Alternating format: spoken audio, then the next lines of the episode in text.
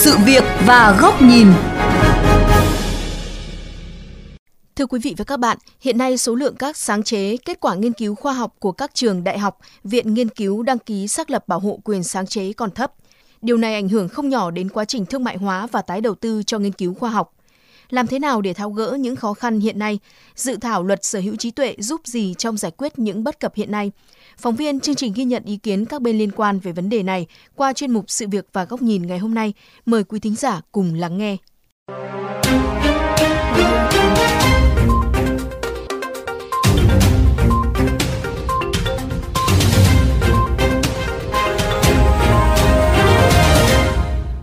Năm 2019, Cục Sở hữu trí tuệ đã tiếp nhận gần 94.000 đơn đăng ký sở hữu trí tuệ và cấp bằng sáng chế. Trong số này, số đơn sáng chế của người Việt chiếm khoảng 14 đến 15% tổng số đơn đăng ký. Số bằng bảo hộ chiếm khoảng từ 10 đến 11%. Con số này là khá thấp khi mà các viện nghiên cứu trường đại học của Việt Nam hàng năm thực hiện nhiều nghiên cứu khoa học và phát minh ra nhiều sáng chế. Thạc sĩ Nguyễn Minh Trang, giám đốc Trung tâm Sở hữu trí tuệ và chuyển giao công nghệ Đại học Quốc gia Thành phố Hồ Chí Minh cho rằng có rất nhiều nguyên nhân dẫn đến tình trạng này thì đầu tiên các thầy cô chưa quan tâm lắm đến đăng ký sở trí tuệ đa số hướng đến cái đăng ký bài báo nhiều hơn. Thứ hai là về cái quy chế quy định trong quá trình xây dựng hồ sơ có nhiều khó khăn. Thầy cô cảm thấy cái việc mà chỉnh sửa rồi điều chỉnh các cái tờ khai hay là sửa đơn theo yêu cầu của các cái thẩm định viên nó mất nhiều thời gian nó mất nhiều công sức. Trong 5 năm gần đây, số lượng bằng độc quyền sở hữu trí tuệ của Trường Đại học Khoa học Tự nhiên, Đại học Quốc gia Hà Nội tăng khoảng 30%. Chỉ tính riêng năm 2020, trường có 11 bằng độc quyền sở hữu trí tuệ được cấp, trong đó có 5 bằng độc quyền sáng chế và 6 bằng giải pháp hữu ích. Mặc dù gia tăng về số lượng, nhưng hiện nay mới chỉ có 5 đến 7 sản phẩm đang được khai thác thương mại trên tổng số 29 bằng độc quyền sở hữu trí tuệ. Theo Phó Giáo sư Tiến sĩ Trần Quốc Bình, trưởng phòng Khoa học và Công nghệ Đại học Khoa học Tự nhiên Đại học Quốc gia Hà Nội, sở dĩ còn có thực trạng này, hiện nay vẫn còn một số nhà khoa học coi đăng ký sở hữu trí tuệ như đích đến cuối cùng để nghiệm thu đề án, chưa chú trọng đến việc sử dụng, khai thác những sản phẩm trí tuệ như thế nào sau khi đề tài dự án kết thúc. Ngoài ra, còn do một số yếu tố khách quan. Phó Giáo sư Tiến sĩ Trần Quốc Bình nhấn mạnh. Thứ nhất là hiện nay chúng ta thì chưa có những cái tổ chức trung gian hoạt động hiệu quả trong việc giúp tìm kiếm thị trường và thương mại hóa các cái sản phẩm sở trí tuệ. Các doanh nghiệp hiện nay thì chưa thực sự quan tâm nhiều đến đầu tư cho nghiên cứu và phát triển, chưa chú trọng đến lợi ích từ các cái sản phẩm trí tuệ ở trong nước và tình trạng vi phạm quyền sở trí tuệ ở Việt Nam vẫn còn diễn ra khá phổ biến. Trong khi đó, quy định hiện nay về việc đăng ký văn bằng bảo hộ đối với những sáng chế kiểu dáng công nghiệp, thiết kế được tạo ra từ ngân sách còn có một số bất cập. Đơn vị trực tiếp thực hiện các sáng tạo kiểu dáng công nghiệp đa phần là các trường đại học, các viện nghiên cứu lại không được quyền đăng ký văn bằng bảo hộ. Ông Nguyễn Văn Bảy, trưởng phòng pháp chế, Cục Sở hữu trí tuệ, Bộ Khoa học và Công nghệ cho biết,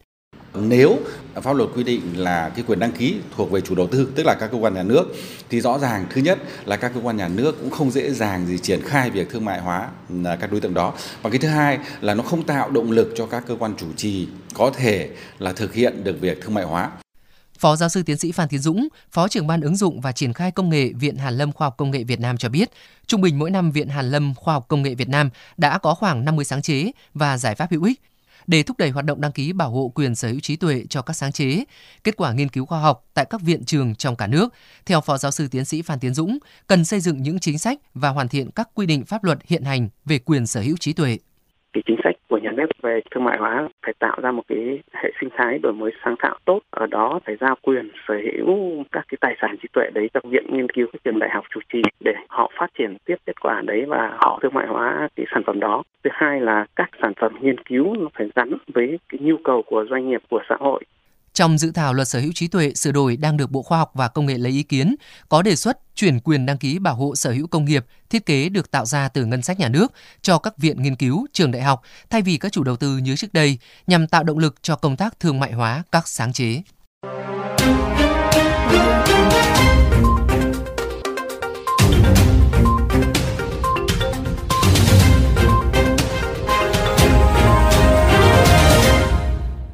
Quý vị và các bạn, hiện nay số lượng các phát minh sáng chế trong các viện nghiên cứu trường đại học của Việt Nam có tiềm năng rất lớn. Để tránh lãng phí tiềm năng trí tuệ của các nhà khoa học, ứng dụng những thành quả này vào cuộc sống, rất cần tháo gỡ những khó khăn vướng mắc hiện nay, thúc đẩy hoạt động thương mại hóa các sản phẩm trí tuệ, tạo động lực cho các nhà khoa học tập trung nghiên cứu. Đây cũng là góc nhìn của kênh VOV Giao thông qua bài bình luận có nhan đề Cởi mở tư duy, cởi trói cơ chế.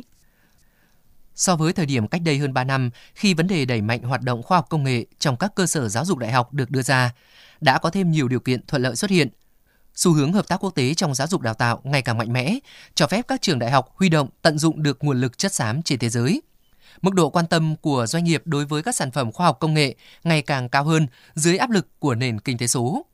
Quan điểm, triết lý giáo dục đào tạo trong nước cũng có sự dịch chuyển tích cực theo thời gian, tạo đà cho các hoạt động nghiên cứu khoa học trong các cơ sở giáo dục đại học. Tuy nhiên, trong hơn 3 năm đó, số sản phẩm khoa học công nghệ từ các nhà trường phát huy giá trị thương phẩm vẫn chưa đáng là bao.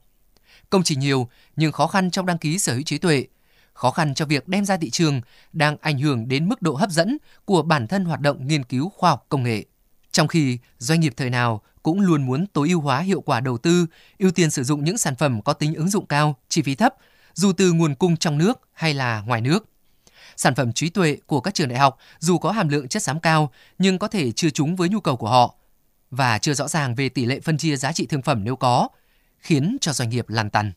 Để tháo gỡ vấn đề này, trước hết, như nguyện vọng của nhiều nhà trường, cần có một bộ phận trung gian kết nối giữa người làm ra sản phẩm trí tuệ và người bỏ tiền đầu tư khai thác. Tư duy khoa học hoàn toàn khác với tư duy kinh tế thị trường, nên không thể bắt các nhà khoa học tính toán cách kiếm được tiền từ các phát minh sáng chế. Ngược lại, cũng không thể yêu cầu chủ doanh nghiệp phân tích, định giá hàm lượng chất xám trong từng sản phẩm để quyết định mức đầu tư. Các trung tâm chuyển giao công nghệ với những người vừa am hiểu căn bản về khoa học, vừa có kiến thức về kinh tế sẽ kết nối nhu cầu và đòi hỏi giữa hai bên để các phát minh bám sát đời sống và có triển vọng đầu tư ngay từ ý tưởng.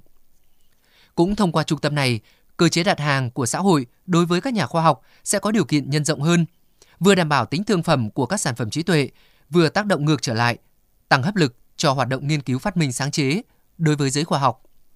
Nhưng để doanh nghiệp quan tâm đỡ đầu những phát minh sáng chế trong trường đại học lại không thể kêu gọi xuông, mà cần một sự khích lệ đủ lớn.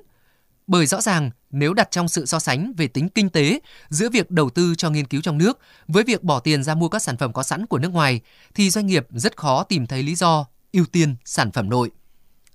Trừ khi nhà nước cho lý do từ ưu đãi về thuế sử dụng đất và một số thuế phí liên quan như một cách bù đắp nhằm khuyến khích sử dụng sản phẩm trí tuệ made in Việt Nam.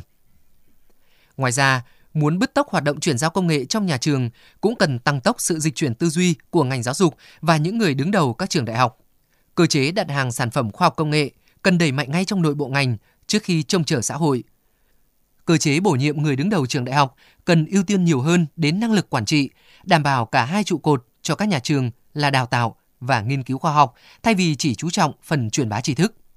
sự phối hợp giữa các viện, các trung tâm nghiên cứu ứng dụng khoa học công nghệ của nhiều trường cần thường xuyên và hiệu quả hơn để cho ra những sản phẩm đủ tầm, hội tụ được chất xám của nhiều nhà khoa học hàng đầu trong mỗi lĩnh vực, thay vì các phòng thí nghiệm, đèn trường nào, trường ấy dạng. 2 phần 3 tổng số sản phẩm khoa học công nghệ thuộc ngành giáo dục, đó là một tiềm năng vô cùng lớn.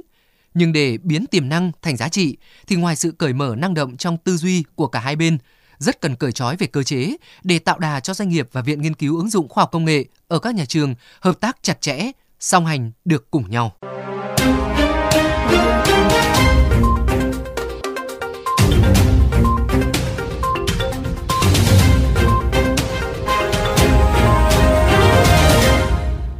Quý thính giả thân mến, đến đây chuyên mục sự việc và góc nhìn với chủ đề để phát minh sáng chế không đóng khung trong phòng thí nghiệm nhà trường xin được khép lại. Quý vị có thể xem lại nội dung này trên vovgiao thông.vn, nghe qua ứng dụng Spotify, Apple Podcast trên iOS hoặc Google Podcast trên hệ điều hành Android. Cảm ơn quý thính giả đã quan tâm theo dõi.